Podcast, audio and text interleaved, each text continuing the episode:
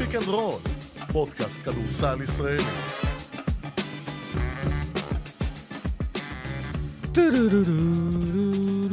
גברי, מה קורה? מה המצב? טוב, מה, מה, מה דעתך על הדירוג הקודם שעשינו של הניינטיז? אתה שלם איתו? אני שלם איתו כי זה מה שהלכתי איתו, אולי הייתי משנה איזה משהו קטן, אבל נגעת, נסעת. נכון. טוב, אז אנחנו חזרנו עם עוד פרק של Speak and Roll, ואנחנו בעיצומו של פרויקט אה, בחירת הזרים הכי טובים שהיו בכדורסל הישראלי. אה, ג'ובה ואלפרין הקליטו פרק על ה-80's, אנחנו עשינו את הפרק על ה-90's, ועכשיו הגיע תור אה, העשור שהוא, רבים מחשיבים אותו כתור הזהב אה, של הכדורסל הישראלי, של מכבי תל אביב, גם הפועל ירושלים עם התואר האירופי שלה, אה, אליפות מפתיעה של הפועל חולון, אה, שנת 2000 עד 2010. ואם דיברנו בניינטיז, גברי, על זה שהייצוג של מכבי תל אביב היה דליל, כי זה עשור שמכבי ברמה האירופית לא עשתה יותר מדי, פתאום הגיע 2000-2010, ויש פה התפוצצות של שחקני מכבי. כן, אז אם היו אוהדי מכבי שהתלוננו שקופחו, אל תדאגו. יש פה הרבה הרבה ברשימה stay tuned, מה שנקרא. בדיוק. אוקיי, אז... טוב, אני מניח אה, גם שיהיה לנו יחסית דמיון יותר מאשר מה היה לנו בניינטיז, אבל הדירוגים בפנים יהיו מעניינים. אה, נתחיל עם מקום עשירי. נכון, רק לפני שנתחיל את הדירוג עצמו, אני חושב שאם אתה לוקח את, אה, את העשור הזה, ואתה מסתכל עליו בראי של, אה, אתה יודע, בהתחלה אולי דיברנו, נעשה בחירה של הזרים של כל הזמנים. ואז אתה רואה את השמות שיש לך בעשור הזה, אתה אומר, יש מצב שלפחות חצי מהרשימה הזאת נכנסת לדירוג של הזרים הכי טובים של כל הזמנים. כן, כולל לדעתי מספר אחד בוודאות, אולי גם, טוב, שניים מהטופ מספר שלושה. אחד, אני חושב שלפחות ארבעה. הם בנקר בדירוג של כל הזמנים, שאולי אנחנו גם נגיע אליו יום אחד, אבל אה, 2000 עד 2010 זה סוג של פריוויו של מה יהיה אולי אם נעשה באמת אה, דירוג של כל הזמנים, כי באמת זה היה עשור אה, יוצא מן הכלל עם כישרונות ו- וסיפורים ותארים והישגים של הכדורסל הישראלי אה, אה, אה, השיג בעשור הזה. אה, טוב, אז נתחיל עם המקום העשירי, שאולי תח- ככה אולי בתחתית של הדירוגים עוד קצת יש לנו קצת אה, דברים שהם שונים אחד מהשני. כן. בוא נתחיל מהמקום העשירי שלך, גברי, בזרים של שנת 2000 עד 2010. טוב, האמת היא זו בחירה מפתיעה, שהפתיעה גם את עצמי, אבל אני באמת הולך פה עם אה, תחושת בטן. Uh, התלבטתי לגבי בסטון, שבעיניי הוא שחקן שתוצר של הקבוצה שהוא היה בה. נגיע אליו, כי אני כן דירקתי אותו, אוקיי. נגיע לבאסטון. בעיניי, אם בסטון לא היה משחק לצד הכוכבים לידו, הוא לא היה מגיע לשורות הסטטיסטיות, להישגים שלו, וכשראינו אותו בבני השרון, הוא לא היה כזה גדול. כן, הוא הגיע כבר מבוגר יותר, אבל כן. בסדר. אני מכניס למקום העשירי שחקן שפרח לזמן קצר מאוד, דורון פרקינס. היה שחקן ההגנה של השנה, היה שחקן השנה בליגת העל, העפיל לגמר היורוליג. פציעה, גמרה לו את הקריירה, אבל בזמן שהוא היה אחד השומרים הכי טובים שראיתי, שחקן של מומנטום, שחקן שמשנה משחקים, אה, שחקן דבק, שלקח, הקבוצה שהגיעה אז לגמר הייתה קבוצה מאוד בינונית בעיניי, ופרקינס היה שם, עשה את העבודה, קצר מדי, אבל העליב אותי מאוד בתקופה הזאת, אני אהבתי לראות אותו. דורון פרקינס היה... אה, התחיל איזשהו טרנד של שחקנים שדווקא מגיעים לארץ למכבי חיפה. הוא התחיל במכבי חיפה, היה בלתי ניתן לעצירה שם במכבי חיפה, גם התקפית, דיברת על ההגנה שלו, כמעט לקחו אליפות. אבל גם התקפית הוא היה מעולה במכבי חיפה, ואז הגיע למכבי, כמו שסילבן לנדסברג עשה את אותו מסלול, ג'ון די ברטולומיאו, דנטה סמית שהתחיל במכבי חיפה, בסוף לא הגיע למכבי, אבל כן הגיע ל- לירושלים. אה, זה, זה, הוא זה שהתחיל את הטרנד הזה. אני חושב שפרקינס הוא שחקן מצוין, אני לא חושב בעשור כל כך עמוס בשחקנים וכוכבים שעשו גם הישגים אה, בפועל. אה, אני, אני לא דירקתי אותו, זה לא אומר שלא מגיע לו מקום בדירוג הזה, כי הוא באמת היה שחקן שוב, אה, שחקן יוצא השנה. בליגה, ואין הרבה אנשים שעושים את זה, שחקן ההגנה בשנה אחרת, הגיע לגמר, בשביל מישהו שהוא לא ממכבי תל אביב, זה כמעט התקרת זכוכית שהוא יכול להגיע למכבי. נכון, אבל בסוף הוא גם הגיע למכבי תל אביב. כן, בדיוק. כן. אז בסדר, זה המקום העשירי שלך, דורון פרקינס. המקום העשירי שלי הוא השחקן שכשאני חושב על סקורר, במיוחד בעשור הזה, זה השם שעולה. צ'ארלס מינלנד. צ'ארלס מינלנד, למי שלא זוכר, אה, שלוש עונות, כולן, אה, שלוש עונות בישראל, כולן בגבעת שמואל. אה, הוא כלה 1,896 נקודות בשלוש עונות, שזה ממקם אותו, אם אני זוכר נכון, במקום הרביעי מתוך כל הזרים בליגה באותו עשור. היה מסוגל לעשות סל מתי שבא לו. אי אפשר היה לשמור עליו. הוא היה ריבאונדר מעולה יחסית לעמדה שלו, שזה עמדה מספר 3, פחות משני מטר, כמעט שמונה ריבאונדים למשחק. היה יעיל בצורה יוצאת דופן. אה, והוא היה כמובן מלך הסלים, שלוש שנים רצוף, בכל השנים שלו ב- בישראל, מלך הסלים, שנה אחר שנה אחר שנה. וכמו שאנחנו מדברים הרבה על הישגים, גם קבוצתיים, גם קבוצתיים, גם אישיים, אצלו זה בעיקר ההישגים האישיים, כי הוא לא הצליח להצעיד את גבעת שמואל לאיזשהו תואר, לאיזשהו... אה, הוביל אותם לגמר לדעתי. אני. חושב שכן היה בגמר, אבל לא הצליח אה, לעשות יותר כמה מזה. אתה נותן משקל, נגיד, לקלי מקארטי שהיה לצידו בקבוצה? אה, יש, אנחנו, תכף נדבר עליו. אוקיי. כמובן שיש משקל, אבל כשאני חושב על צ'ארלס מינדלן, אני חושב על סקורר חולה, שהיה, ש, שהיה פשוט שלט ב, ב, ב, בליגה בשנים שלו בגבעת שמואל. אם ניקח מקבילה ב-NBA. לצ'ארלס מינלנד? כן, תחשוב אחד כמו מיץ' ריצ'מונד שהיה בשנות ה-90. נכון, נכון, מיץ' אוקיי. ריצ'מונד כזה, אולי אפילו... קרמלו אנטוני light, מישהו שקולע הרבה נקודות, אבל הוא לא בהכרח משפר את השאר לידו. אבל scorer, scorer גדול, אני מסכים איתך. אה, אולי הוא קצת ברח לי מהראש, אתה יודע, כאילו, היה בתחילת האלפיים. אתה מתחיל. להתחרט קצת. אתה מתחיל לא, קצת להתחרט. חס וחלילה, לא מתחרט. שורה סטטיסטית יפה מאוד. אני אמרתי לך, אני הולך פה עם הבטן, עם מי שאני אומר, וואלה, אני זוכר אותו ויבידלי. כן. לא זוכר איך איך מין לדעת דווקא זהו, אז אותו אני כן זוכר. אוקיי. כאילו, אני זוכר, אני זוכר את הג'אמפ שוט שלו, אני זוכר את ה- את הסגנון שלו, אני זוכר, הוא גם היה בן אדם מאוד טוב. אמ, אז זה- זה גם סוג של, אתה יודע, סוג של, אנחנו מדברים על תור זהב, אז גם גבעת שמואל היה לה את השנים שלה, שזה זה? איתו, ועם קלי? מקארתי ואריאל בית הלחמי כמובן. אה, מוטי אמסלם המנוח אה, ידע להביא זרים. כן. ידע גם אולי קצת לשמור עליהם. ומינלנד הוא מישהו שהיה לי מאוד חשוב למקם אותו בדירוג הזה, כמי שמסמל את, ה, את הכדורסל, קצת אולי אינדיבידואלי, קצת יותר אה, פחות של הישגים, אלא מישהו באמת סקורר עם אה, כישרון אה, נטו. אוקיי, מקום תשיעי שלך. מקום התשיעי שלי זה בדיוק מי שאתה רצית לדבר עליו לצידו של צ'ארלס מינלנד.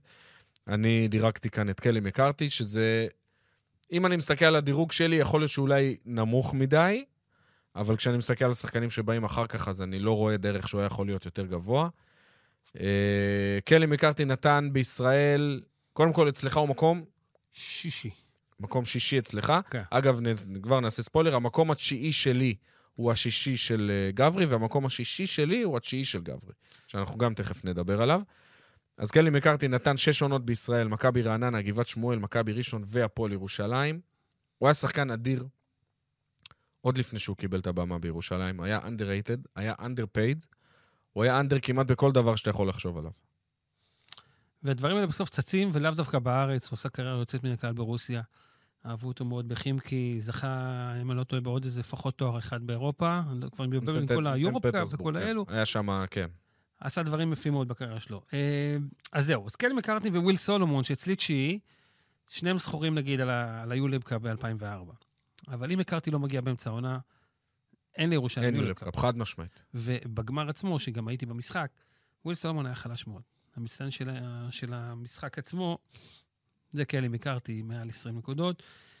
דבק, פשוט דבק. שחקן ש, שכיף לך שיש לך אותו שם, אני זוכר אותו סוגר חורים, חורות, ב- חורים בהגנה, אה, קולע את ה midrange שלו, מוסר טוב, שחקן שלוקח ריבאונד התקפה כש possession נתקע וצריך עוד ריבאונד, לוקח אותו.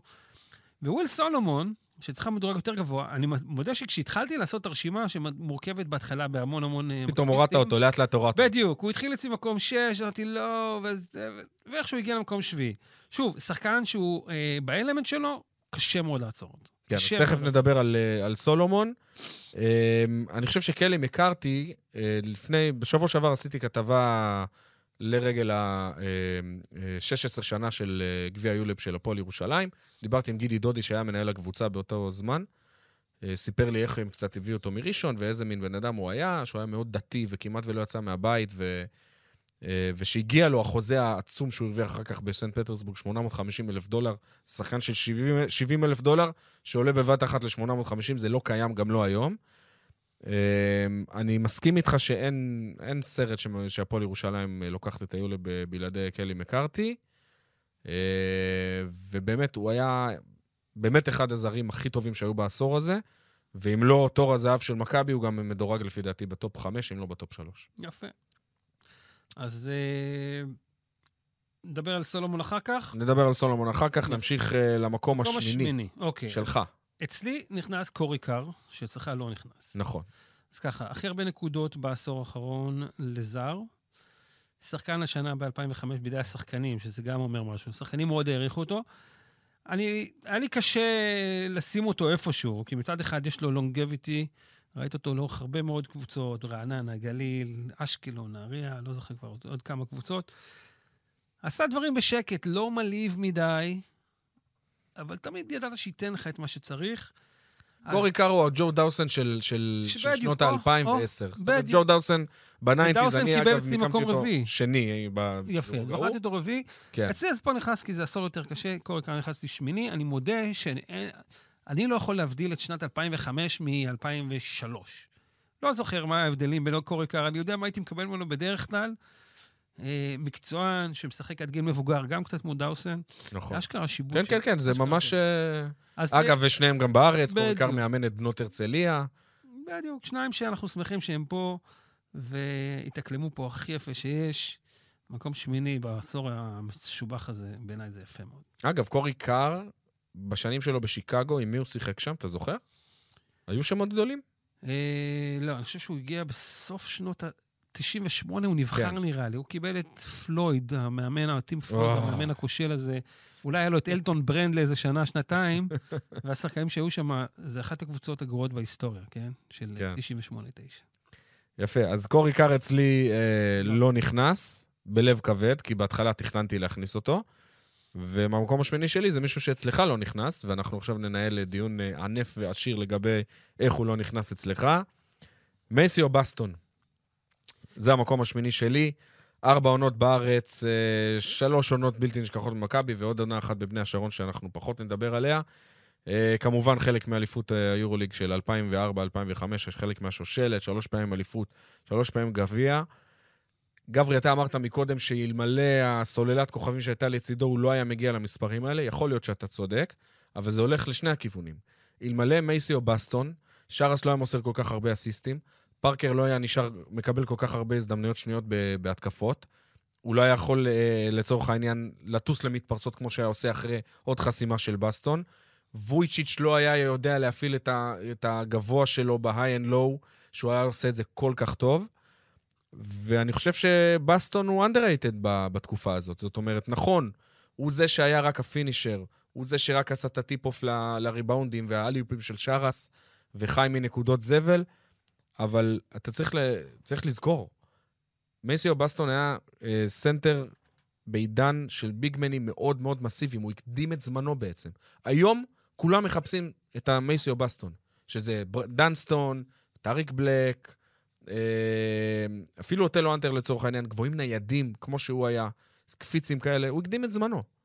אני חושב שאם הוא היה משחק... הוא לא היה קולע שלושות טוב. לא, ברור שלא, הוא היה חמש, הוא היה חמש.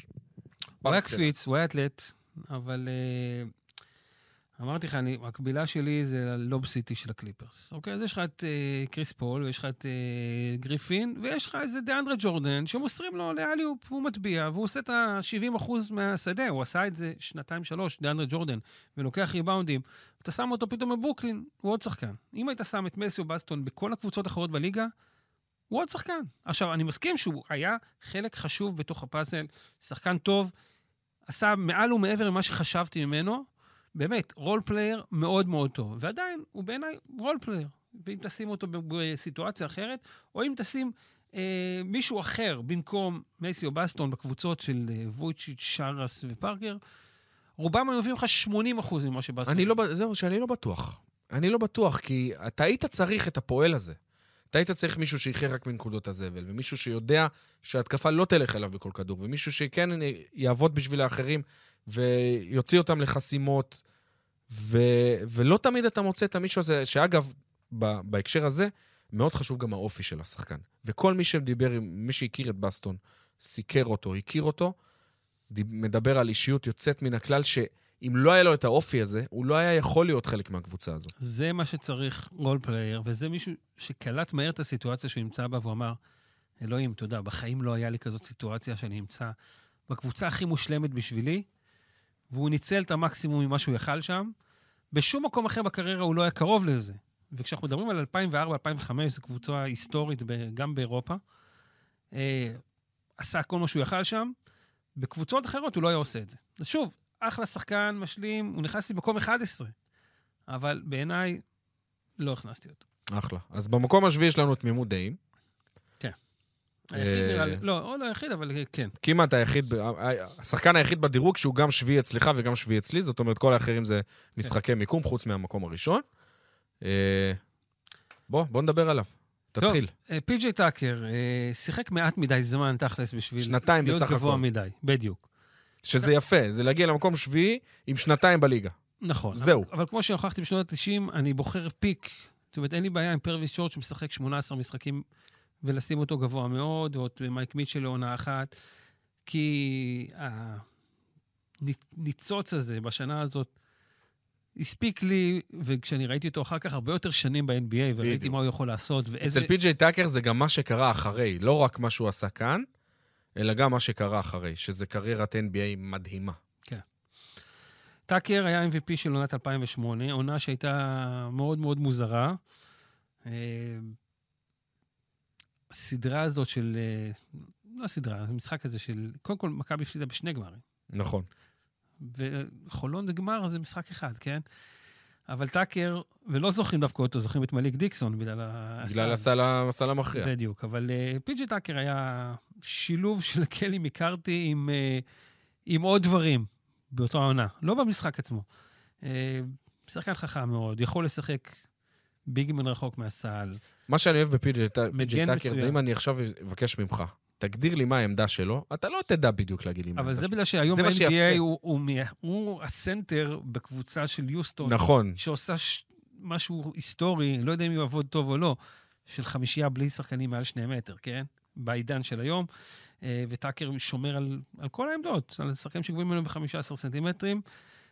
שחקן שהוא שווה יותר מסך הנתונים שלו. מישהו שאתה רוצה ללכת איתו לקרב ב- ברחוב, מישהו שאתה רוצה אותו שומר על השחקן הכי טוב בקבוצה השנייה, מישהו שאתה רוצה אותו ל pick and roll, IQ כדורסל יוצא מן הכלל, אופי נוח, כל הדברים האלה שהפכו אותו גם למישהו מאוד מאוד אהוב ב-NBA, שעשה קריירה יפה מאוד, כספית גם.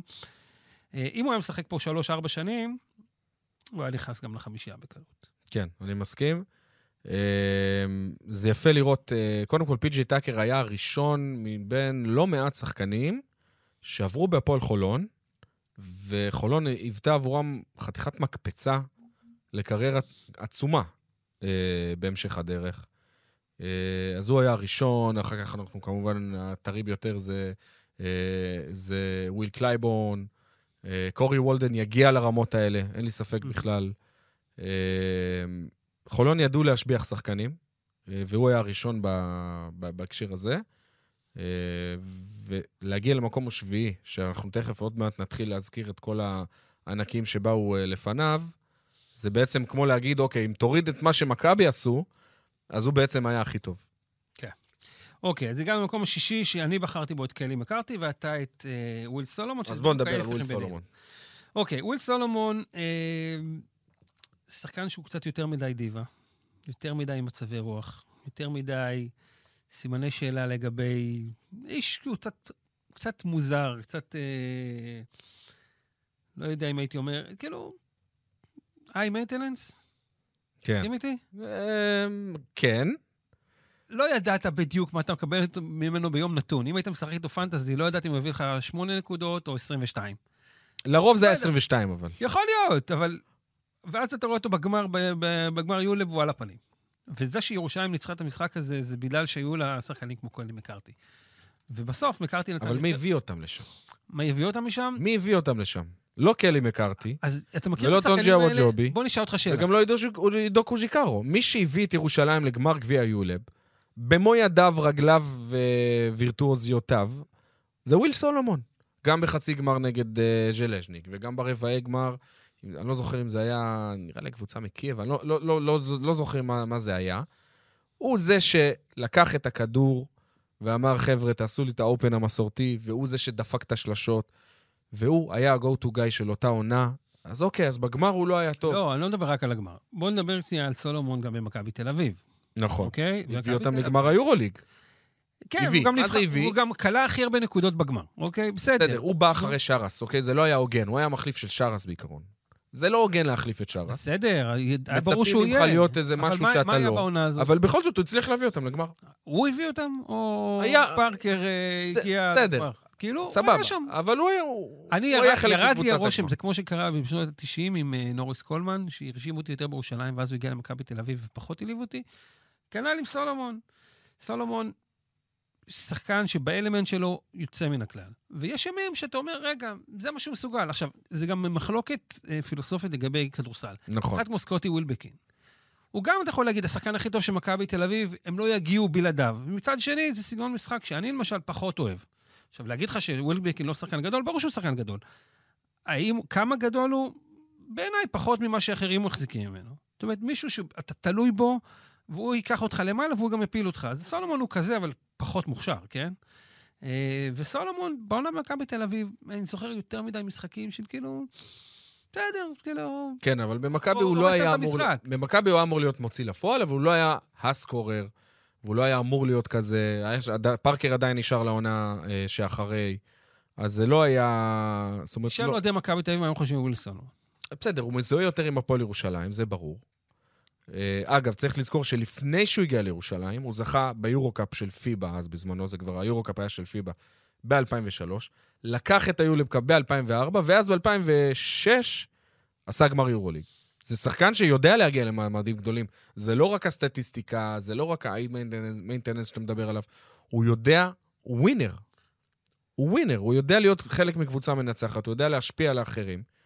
ואני חושב שסולומון, אם אתה מדבר, אתה אמרת שהוא פחות כישרוני. מווילבקין, אני לא בטוח בכלל. אני לא בטוח בכלל. אם אתה לוקח כישרון נטו, נכון שווילבקין עשה עכשיו עונה באמת מדהימה, אני לא בטוח שוויל סולומון בשיאו, פחות ווילבקין מוכשר לקח מווילבקין. אה, באירופה מחוץ למכבי. לקח את היורו-קאפ גם כן. כן. יש יש קווי אוקיי, דמיון. אבל אתה רואה קווי דמיון בין שני השחקנים האלה? ווילבקין יש? משהו, כן. יש מבחינת סגנון המשחק. אוקיי, סולומון בעיניי אה, קצת underachiever בקריירה שלו. זאת אומרת, הוא נבחר בדראפט שני מקומות אחרי גילברט ארינאס, אוקיי? שעשה קצת יותר ממנו. בסדר, כמה סיפורים כאלה. לא, אני אומר, הוא, הוא היה ב-NBA, הוא לא השאיר אותם, הגיע לאירופה, עשה קריירה יפה מאוד באירופה. סולומון, עם, עם הפוטנציאל שהיה לו בשיא, היה צריך להיות פה בחמישייה שלנו. יכול להיות שאתה... ובסוף, בגלל שהוא שיחק פה כמה שלוש עונות, ואני רואה את uh, קלי מקארתי, שבעיניי היה דבק גם בגבעת שמואל, גם בירושלים, גם ברעננה, גם מה הוא עשה אחר כך, אני אומר, הבן אדם היה שחקן שהוא under appreciated פה בארץ, פתאום כשהוא הגיע לחו"ל אמרת, וואלה, איזה שחקן. אז לכן, זה לא מפתיע אותי שאנחנו גם מתהפכים ביניהם. כן. ובלב שלי יש מקום לקלי מקארתי יותר מוויל סולומון, גם אם סולומון הביא אותם לחצי גמר. אני חושב שכמו שאמרת, זה באמת, זה עניין של פילוסופיה של איך אתה מסתכל על המשחק, וזה... שתי הבחירות האלה, ההיפוכים שלהם במיקומים הם לגיטימיות לגמרי. יפה. נמשיך הגענו עכשיו- למקום החמישי, למקום שגם. שם יש לנו הסכמה? לא. אה, מי המקום החמישי שלך? אריאל מקדונלד. אז גם שם יש לנו הסכמה, יפה. יפה. אז יש לנו גם הסכמה על- למקומות, יש מקומות שבע. שבע, חמש ואחד. אוקיי, אז אריאל מקדונלד, אה, שמע, היה שחקן טוב עוד לפני מכבי תל אביב, אבל במכבי הכל התחבר לו. נכון. גם שחקן הגנה טוב, גם שחקן pick and roll מצוין, מוסר טוב, total package, מה שנקרא. total package. התחיל טוב גם בק- בקריירה, זכה באליפות ענית, NIT, הליגה באליפות, אתה יודע, שנייה הכי חשובה. אה, לא הגיע מעבר לרמות של אירופה, אבל באירופה עשה קריירה אירופאית מכובדת מאוד לפני ואחרי מכבי תל אביב. ומכבי הכל עבד לו שם.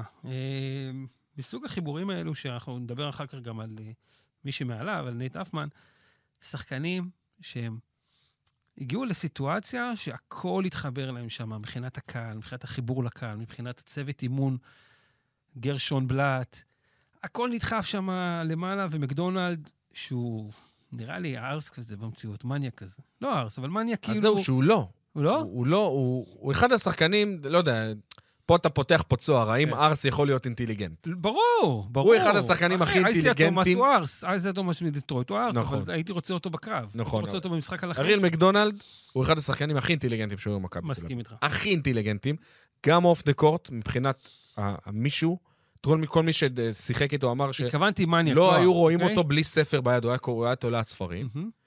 וראיית המשחק שלו זה משהו באמת באמת נדיר. הוא, הוא, הוא באמת, לאותם שנים, היום אתה קצת רוצה שה- שהרכז שלך קצת יהיה יותר אופנסיבי טיפה. הוא ידע לקלוע. כן. לו, הייתה לו את הקליעה, הוא עשה את הנקודות שלו. אבל לאותם שנים הוא היה רכז פשוט מושלם. הוא היה שומר שהוא רוצח, הייתה לו ראיית משחק אבסולוטית, הוא היה עם קליעה מצוינת. גוד גאי בחדר ההלבשה, מנהיג, חכם, כל מה שאתה רוצה לבקש מהרכז שלך. נכון. ואני חושב שהעובדה שב-2001 זה התחבר למכבי בסופרוליג, מהמם. זה היה הרבה. זה היה הרבה בזכותו. הוא היה מצטיין של- וב-2000, הוא מצטיין של הפיינל פור של אותה עונה. נכון, וב-2000 שהם הפסידו לקטש, אה, זה באמת קצת משהו שאולי, אולי אם יש משהו שטיפ-טיפה מעיב עליו, זה שהוא פשוט לא הופיע לגמר הזה. הוא לא היה טוב. הוא נראה לי, אני לא זוכר כמה הוא קלע, בין 8 ל-12, אבל זה לא העניין של הנקודות, הוא לא הצליח ל... השטף של מכבי, כן. כל מה שאנחנו זוכרים מאותם שנים, הוא לא הצליח להביא את זה אה, לגמר, וזה אולי טיפ-טיפה מעיב, אבל אריאל מקדונלדס הוא... כן. אחד, אחד השחקנים שחקוקים על תור הזהב של מכבי באותם שנים. נכון. אוקיי, מקום רביעי, אותה תקופה, נייט האפמן, סוף, סוף שנות ה-90, תחילת... אז הרביעי שלך הוא השלישי-שני, בוא נדבר עליו. האפמן אצלי שלישי, אצלך רביעי. האפמן הוא שחקן overachiever. דיברנו לפני כן, מה הוא מזכיר לנו? אתה אמרת פקיד בנק, אני אמרתי סוכן ביטוח. משהו כזה. ככה הוא נראה. אם הוא לא היה 2 מטר אה, 16, הוא לא היה כדורסל. הוא לא היה הולך לשם. וגם אף אחד לא היה מהמר עליו, כי הוא נראה נחמד מדי. כשהוא שם את המשקפיים, הוא נראה חננה כזה. מנסה לנגן בגיטרה. קעקוע של NBA. קעקוע של... כן, כל הקלישאות האפשריות, הוא נראה כל כך כזה שהבראדרס בשכונה מתים לשחק מולו ולהטביע לו על הפנים. מי זה הלבנבן הזה, הנבך הזה שהוא וזה מה שהפך? אותו רק להיות יותר גדול, שאתה לא ציפית שמישהו שנראה כמוהו הולך להיות הסנטר הכי אז טוב תגיד לי, באירופה. איך הוא הגיע למכבי תל אביב? סיפור מעניין. אה, דיוויד בלאט באותם שנים התבקש על ידי פיני גרשון אה, לעקוב אחרי ולימיר פרסוביץ', שהיום הוא המאמן. אה, אז הוא היה הקלעי של פונל בראדה. דיוויד בלאט מקבל קלטות של אה, פרסוביץ' מפונל בראדה ומתחיל לראות אה, משחקים. ולאט לאט הוא מבחין באיזה ביגמן, לא יודע אם אפשר אפילו לקרוא לו ביגמן, כי הוא לא היה ביג, הוא לא היה גדול. מישהו גבוה, מאוד ארוך, מאוד רזה, לבן, לא נראה כמו כדורסלן. מתחיל לשים לב אליו שהוא כמעט ולא מחטיא מהצבע, והוא נייד בצורה בלתי רגילה. והוא מסיים לראות את הקלטות, הוא מתקשר לפיני, אומר לו, תקשיב, פיני, פרסוביץ', סבבה, נחמד, יכול להיות אופציה טובה, אבל אתה לא מבין מה אני ראיתי. אני ראיתי איזה מישהו שאנחנו חייב לראות וחייבים לבדוק ופה ושם, ופיני הוא כמובן זה שהיה עם הסי האחרון והוא זה שהסכים אה, להחתים אותו. אבל זה בדיוק העניין. מי האמין שהגבוה, הצנום הזה, מי, מי האמין שהוא יכול להיות בכלל שחקן? פונל בראדה, הרי תחשוב, זה כבר התקופה שאומנם האינטרנט והרשתות החברתיות לא נכנסו עדיין, אבל היה קשה לראות שחקנים מתחת לרדאר. ומכבי הצליחה, זה מה שמאפיין אותה בעצם בשושלות האלה, שהיא הצליחה להביא את השחקנים האלה, בעיקר דיוויד בלאט, מתחת לרדאר, ונייט אפמן בעיניי הוא ההתגלמות של הסטיל. זאת אומרת, הוא, הוא, הוא, כשאתה אומר, אוקיי, מה זה סטיל בכדורסל? איך אני מביא את השחקן שהוא גניבה מוחלטת? זה נייט אפמן. כי אתה, הוא לא היה אמור להיות שחקן. הוא, היה, הוא הפך להיות הסנטר הכי טוב באירופה. דומיננטי, נייד בצורה בלתי רגילה. מהיר יותר וזריז יותר מכל שחקן ששמר עליו, ואנחנו שוב, אנחנו מדברים על העידן של התומאשביצ'ים והסנטרים הכבדים האלה. הוא פשוט בא עם הגודל, עם, עם הניידות שלו ועשה בית ספר לכולם. פינישר, התמצאות בצבע. ו, ובאמת, כל מה שאתה יכול לבקש משחקן שאתה מביא משום מקום, וגם אחר כך, אם אנחנו נדבר על המשך הקריירה, שלא הייתה כל כך אחרי מכבי, זה קצת טורונטו, תביעות, פציעת ברך, פרש בגיל 28 בסך הכל. כן, תראה, אפמן התחיל קריירה בסנטרל מישיגן. זו מכללה כזאת קטנה שהגיעה בכל ההיסטוריה שלה ארבע פעמים לטורניר NCAA, אוקיי? מכללה שאף אחד לא עוקב אחריה. כמובן שהוא לא נבחר בדראפט למרות כמעט דאבל דאבל במכללות. אם אתה אמריקאי שמגיע לפואנלה ורדה, או איך שלא קוראים לקבוצה הזאת, אף אחד לא סימן אותך לשום דבר. אז יפה, מכבי הביאו אותו, ועדיין, נראה לי שהוא פשוט הבין שהוא הגיע לסיטואציה שהוא לא חלם עליה. קבוצה שהיא של מדינה, לצורך העניין, כולם מכירים אותו, כולם אוהבים אותו, הוא העליל, הוא הולך ברחוב, כולם מזהים אותו. זה נתן לו דרייב לא הגיוני. הוא נתן שם מספרים, הוא יצא מהעור שלו, כמו שאומרים, בשביל, בשביל לשחק. פשוט שיחק, הוא לא האמין שהוא נמצא בסיטואציה כזאת חלומית מבחינתו. היה לו מזל שהיה לו דויד בלאט, שהוא מוח כדורסל גדול, ופיני גרשון, שהוא לא פחות גדול מזה, ושניהם שועלים שידעו בדיוק ללחוץ על הנקודות כדי לדרבן אותו ולהוציא אותו, יחד עם הקהל, יחד עם ההבנה שהוא נמצא פה בקבוצה היסטורית. MVP של הסופרו ליג ב-2001, אוקיי? זה לא... של 2000, סליחה. אה, 2001. 2001 זה הזכייה, 2000 הם הפסידו בגמר. נכון, ל-2000 הגיע לגמר, הפסיד. אה, הוא מעל מקדונלד כדי לתת קטנה למקדונלד, שעל פי שמועות אה, גנב לו את הבחורה. למה שמועות? גנב לו את הבחור. גנב את הבחורה. לצערנו, באמת, הסיפור של אפמן לא נגמר טוב. אה, נפטר מסרטן, מת מסרטן. בגיל 40 בסך בגיל הכל. 40. ב-NBA, שבעה משחקים בסך הכל בטורונטו, חתכו אותו מהר, תבע אותם, קיבל מהם כסף, כי הם ניסו להוכיח שהוא... הם טענו שהוא בא פצוע. והוא הוכ- הוא הוכיח בתביעה שהפציעה נגרמה כתוצאה מהמשחק- מהפעילות בטורונטו. אבל... שוב, אה, הלו, עשיתם לו בדיקה לפני ההחתמה, מה אתם באים אליו בטענות בכלל? כן, לא- זה זה משהו זה שהוא לא- מוזר, זה זה משהו שמתאים. לליגה לליגה שלנו בדיוק, אבל. שוב, העובדה היא שהוא הצליח, הוא שיחק בשלוש קבוצות לצורך הקריירה, נראה לי. כן. חוץ מזה עוד קבוצה באיזה... אוקיי, אבל מכבי תל אביב זה. השיא של החיים שלו, לא של הקריירה, שיא החיים שלו. כן. אה, יצא לי לעשות עליו כתבה אחרי שהוא הלך לעולמו. אני לא חשוד באהדה גדולה מדי למכבי תל אביב, אבל זה שחקן שהייתה לי, לי סימפתיה עליו, בתור מישהו שהוא over-achiever גדול בעיניי. כי נייט אפמן הוא זה שמגלם את, ה, את הדמות הזאת שאתה לא מצפה ממנה להצליח, ותחשוב כמה השראה זה יכול לשמש לילדים, שאולי הם קצת לא נראים כמו שהם אמורים להיראות, או, או שהם אפילו... אתה יודע, נייט אפמן, במבט הראשוני שאתה מסתכל עליו, הוא אפילו היה נראה לך קצת כזה ספקטרומי כזה. אתה, כן. אתה לא הבנת מאיפה זה בא לך. ו, והוא מגלם את כל מה ש... אתה יודע, כל המסרים האלה של אל תפסיק לחלום, ו- וזה לא משנה איך אתה נראה, וזה לא משנה מה חושבים עליך, זה משנה מה אתה, כמה אתה עובד קשה. זה נייט אפמן, ואתה יודע מה, אם לא, אם לא המקום הראשון, הוא אמור להיות במקום הראשון, למרות שאצלי הוא שלישי. זאת אומרת, זה, אנחנו מדברים עליו כאילו הוא אחד לפני, אבל, אה, אבל בהחלט נייט אפמן... אוקיי, אז הוא רביעי שלי, מי רביעי שלך? אז הרביעי שלי הוא שרס. או יש לומר, רק רביעי שלי. רק רביעי, אז רק רביעי שלי, הוא השני שלך, נכון. אז אנחנו נדבר עליו, בוא נדבר עליו עכשיו. עכשיו אתה רוצה לדבר? כן. יאללה. שרס, איך שרס רביעי? איך שרס fucking רביעי? הוא כמעט שרס ראשון. כן, נו. אני אסביר לך איך שרס רביעי. לי יש חיבה מאוד מאוד גדולה לעובדה שמכבי תל אביב באותם שנים בנתה את עצמה מ-Nobody's. שחקנים שהם לא היו כלום לפני שהם הגיעו למכבי. שרס בא כאלוף אירופה, ככוכב של ברצלונה, כשחקן הכי טוב בליטא, אחרי שמות שהוא עשה לג'לגיריס במדי ריטס. שרס היה מזוהה עם ז'לגיריס, אבל הוא בעצם גדל בריטס וילנה. אה, וזה, וזה מבחינתי, תראה שרס הוא, הוא, הוא שחקן מושלם, אוקיי?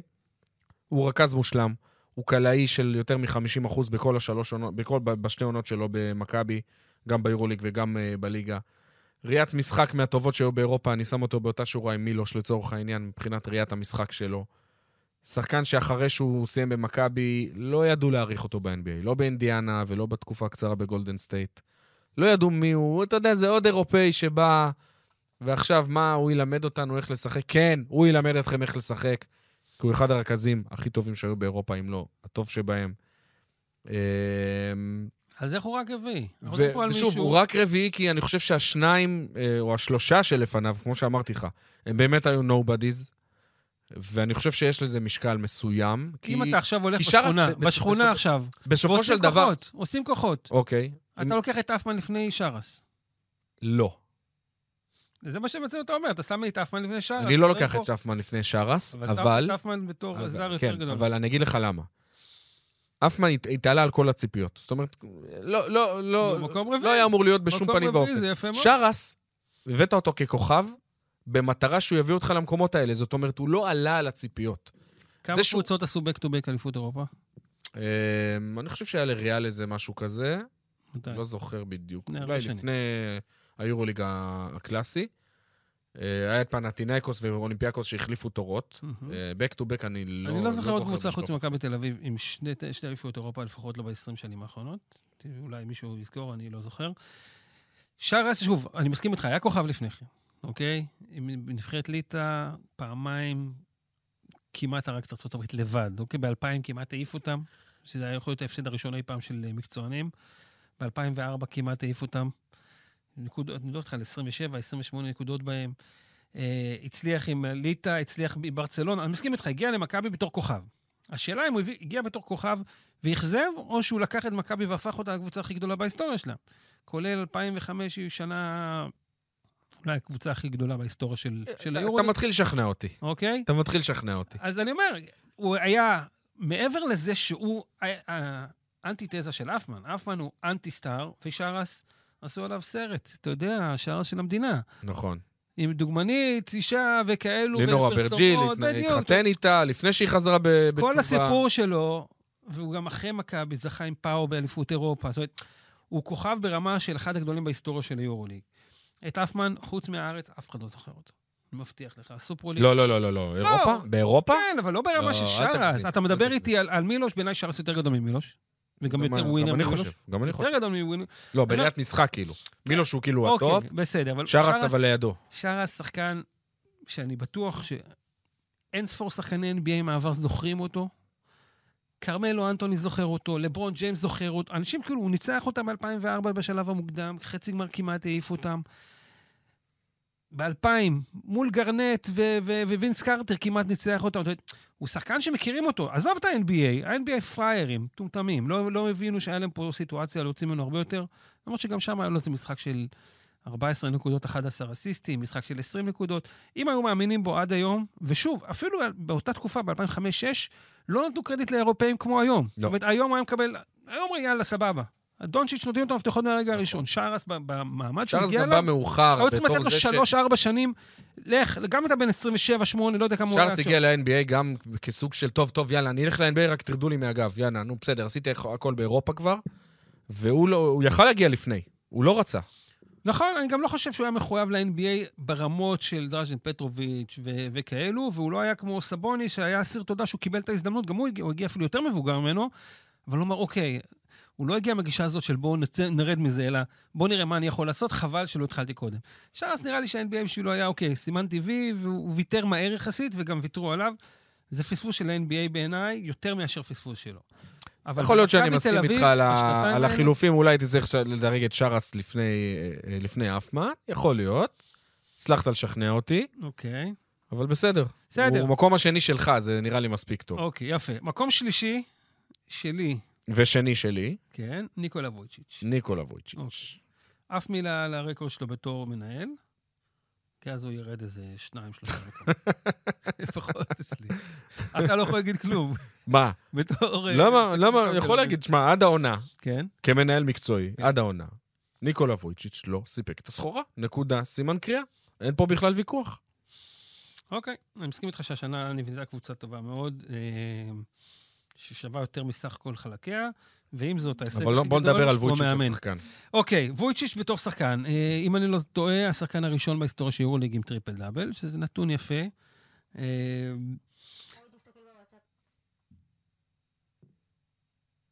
הגיע למכבי תל אביב אחרי שהוא יצא מווילרבאן, הרי אפמן היה אמור לעזוב, ואז אפמן חזר, אז החתימו אותו ולא ידעו מה לעשות איתו, אז העבירו אותו אה, לשחק בצרפת. בצרפת הוא, אתה יודע, קיבל ביטחון, קיבל זמן משחק, וכשהוא הגיע למכבי תל אביב שנה אחר כך, הוא כבר היה בשל בדיוק לזמן הזה של תקופת השיא של מכבי תל אביב, 2003-2004, 2004-2005 והלאה. ביגמן חכם מאוד, ראיית משחק פנומנלית לביגמן, אחד האירופאים המוסרים, או אחד הגבוהים המוסרים הכי טובים שיש. שוב, ראינו כבר אה, סבוניסים, אה, אפילו שני הסבוניסים, גם הבן שלו, ביגמן שמוסר מצוין. ווצ'יץ' עשה המון המון דברים טוב. אה, אנטי כוכב בעיניי, הוא תמיד היה כזה אה, יבש כזה, הוא לא, הוא לא עניין אותי לדעת מי הוא מעבר למשחק שלו, אבל מקצוען אמיתי, עושה מה שצריך, ומקום שלישי זה בגלל שמעליו יש שני כוכבים גדולים. אין לי משהו רע להגיד עליו כשחקן, כן. זאת אומרת, הוא... אז אני, אני דירקתי את וויצ'יץ' שני, אה, שוב, בגלל החיבה שלי לכך שהוא הגיע משום מקום, הגיע מספליט, ובכלל בעונה הראשונה, מכבי השאילה אותו. לווילרבן. אה, הוא המציא את מוס, מונח הפוינט פורוורד האירופאי. לא היה לפניו, וגם לא אחריו, גבוה שמוסר כזה, מוסר ככה, שמנהל משחק באמת בלי להוליך כדור. מקבל את הכדור ב-top of the key, ופשוט נתחיל לנהל את כל העסק. ויש לו, אם, אני, אם אתה מסתכל על, על השיאים היחידניים של וויצ'יץ', הוא בטופ 20 בכל הזמנים ביורוליג, בנקודות, במדד, בחסימות, כמה שהוא מדברים עליו שהיה קצת כבד, בחסימות הוא, מקום אה, 21, לא 20, בסחיטת עבירות, בעבירה, בהליכה לקו. הוא היה, אם אתה שואל אותי, בשושלת השנייה של מכבי, הוא היה עמוד התווך המרכזי. הוא זה שהיה, הכ- הכל עבר דרכו, כמובן שמבחינת כישרון, שרס אולי יותר מוכשר ופרקר יותר מוכש- מוכשר, אבל וויצ'יץ' הוא, הוא היה הפיגורה שסביבה הכל נבנה. הוא הגיע גם קצת לפני, הוא הגיע ב-2002, זאת אומרת, הוא המשיך, הוא, הוא, הוא התחיל במכבי משהו שבנו סביבו. הקבוצה הזאת של 2004-2005 נבנתה סביבו, בצלמו ובדמותו וסביבו. ואני חושב ש... ניקולה ווצ'יץ' הוא לג'נד ברמה של יורוליג, וזה מה שבעיניי ממקם אותו אצלי שני, אצלך גם שלישי, זה גבוה מאוד. מי השלישי שלך, תזכיר רק? השלישי שלי הוא אפמן, ושלך היה... שלך הוא... וויצ'יץ', כן. בדיוק. אוקיי, שני שלי, שרס, דיברנו עליו, אצלך אמרנו שזה וויצ'יץ'. נכון, והגיע הזמן לדבר על המקום הראשון, שזה מסתדר לנו בדיוק עם אה, זה שדניאל אומרת לנו, תסיימו, תסיימו, יש לנו עכשיו, אה, יש לנו תקלה על הראש. טוב, לפני שתבוא התקלה. אז ככה, אנטוני פארקר אה, מועמד אפשרי לשחקן המצטיין בהיסטוריה של היורוליג. קודם כל, לא שוב, מועמד, לפי דעתי, אוקיי, בוא בוא נתחיל ככה. נעשה double down. הזר הכי טוב שהגיע לארץ מאז ומעולם. זה נכון, זה נכון. גם השחקן היחיד בתולדות היורוליג עם שתי זכיות ב-MVP של הטורניר. שנה אחרי שנה. זכה בשלושה גביעי אירופה, או שניים וחצי, כי אחד זה הסופרוליג, זה אני לא יודע אם להחשיב אותו מלא. אה, אנטוני פארקר יוצא מן הכלל, גם כי הוא כביכול הגיע בתור מישהו שלא בדיוק יודעים מי הוא, הפך להיות סופרסטאר, הגיע ל-NBA, עשה קריירה הרבה יותר טובה ממה שהוא עשה בסיבוב הראשון שלו שם. רק נתון לגביו אה, במבחנים לקראת אולימפיאדת 1996, זה הדרים טים השני. עדיין קבוצה עם המון המון שחקנים אה, טובים מאוד, קרל מלון וכיוצא בזה, וגארי פייתון וברקלי. מי שהתאמן איתם, עם נבחרת הצעירים, קובי בריינט, שנבחר בדראפט ב-1996, מקום 13, לא היה שם. אנטוני פארקר היה שם. הוא היה אחד הצעירים המבטיחים בארצות הברית, נתן קריירת מכללות יוצאת מן הכלל בברדלי, אה, היה מצטיין של הקונפרנס שלו במכללות. אז לחשוב שבשנת 1995-6 הוא היה שם יותר גדול מקובי בריינט, גם בגלל שקובי רק חזר לארצות הברית כמה שנים קודם, ועוד היה תיכוניסט, באזור פילדלפיה ידעו בדיוק מי הוא, אבל ב-level של ארצות הברית, אנטוני פארקר יותר גדול מקובי בריינט באותה, באותו זמן. וזה שהוא לא הצליח ב-NBA זה היה מאכזב, אבל בסוף חזר ל-NBA מהדלת האחורית. עשה קריירה יפה מאוד גם בטורונטו. השנה הראשונה שלו בטורונטו, ב-2006, פתח בחמישייה בקבוצה שחזרה לפלייאוף אחרי חמש שנים. קבוצה שזכתה פעם ראשונה בראשות הבית האטלנטי וקבעה שיא ניצחונות למועדון. אחר כך גם הגיע לקליבלנד, נתן שם מספרים, אתה יודע, כמעט 10 נקודות למשחק, 40% מהשלוש. זאת אומרת, גם ב-NBA זוכרים אותו לטובה, שאל את לברון ג'יימס עליו, יגיד עליו, עליו דברים יפים. גם היום הוא general manager של קבוצת פיתוח של אורלנדו. כן. עושה דברים יפים, אבל במכבי תל אביב, הכל התחבר. הכל התחבר לבן אדם הזה. מה יש לך להגיד עליו? קודם כל, אנטוני פארקר, אה, הוא נחת בישראל באותה טיסה שבה נחת שחקן בשם קיבו סטיוארט, אוקיי? שניהם, הזכרת לי, פה ירושלים. הפועל ירושלים. שניהם הרוויחו את. אותו חוזה. זאת אומרת, הם באו בהתחלה, באותה טיסה, שניהם הרוויחו את אותו שכר, 350 אלף דולר. זה היה החוזה הראשוני של אה, אפמן במכבי, של אפמן, אני אומר, של פארקר במכבי, ושל סטוארט בירושלים. וכשהוא נחת בנתב"ג, הגיעו לאסוף אה, את סטוארט אנשי ירושלים, והגיעו לאסוף את פארקר אנשי מכבי, והאגדה מספרת, אז עוד לא היה נהוג שעיתונאים באים לשדה תעופה וכל זר שואלים אותם, היו, היו קצת, אז האגדה מספרת שאנשי ירושלים שהגיעו לאסוף אותו, את אה, קיבו סטיוארט, הסתכלו על אה, סטיוארט שנראה כמו מקרר, אתלט, טיפת גרם שומן אין עליו, והסתכלו על פארקר שהוא היה צנום והוא עדיין לא היה אתלט. מה זה לא היה אתלט? היה אתלט, אבל הוא לא היה במסת שריר למשל, הוא, הוא, הוא קיבל את זה תוך כדי הזמן. ואנשי ירושלים אמרו, תראה מה אנחנו הבאנו ב-350 אלף דולר, ותראה מה הם הביאו ב-350 אלף דולר. אז הזכרת את אז, אה, סטיוארט, אז זה, השחקן- זה אנטוני פארקר, השחקן עם ככה- הנתונים הכי משקרים בהיסטוריה, קיבו סטיוארט. אתה יכול להביא 20 כן. נקודות, 10 ריבאונדים, לא מסר אסיסט בחיים שלו. אבל זהו, אנחנו נפסיק להזכיר את כן. קיבו סטיוארט באותה הנשימה עם אנטוני פארקר, כי זה בדיוק. בדיוק לא, אבל ההפך. זו אנקדוטה יפה מאוד. כן. אנטוני פארקר, אה, בהתחלה, בדיוק, הפיזיות שאנחנו מדברים עליה, הוא התקשה בהתחלה להסתגל לפיזיות של היורוליג. היו אפילו דיבורים במכבי תל אביב של לשחרר אותו, או אולי אפילו להשאיל אותו, כי משהו שם בהגנה לא הסתדר, והוא היה קצת חלש, ובעבודת רגליים עדיין לא לגמרי. אבל רצו סבלנות, ופיני היה סבלני איתו, ודייוויד בלאט מן הסתם אמר, רגע, חכו, הוא, עוד ייתן את שלו. אה, ועם הזמן הוא התפתח לאתלט על, ולכלי שאני הכי זוכר ממנו, ה pull-up jumper מחצי מרחק, זאת אומרת, לקחת את הכדור בקשת השלוש, לעשות כאילו אתה חודר, ואז אתה עוצר וקולע. אתה מדבר על קובי בריינט, שזה היה ה trademark שלו, וגם מייקל ג'ורדן.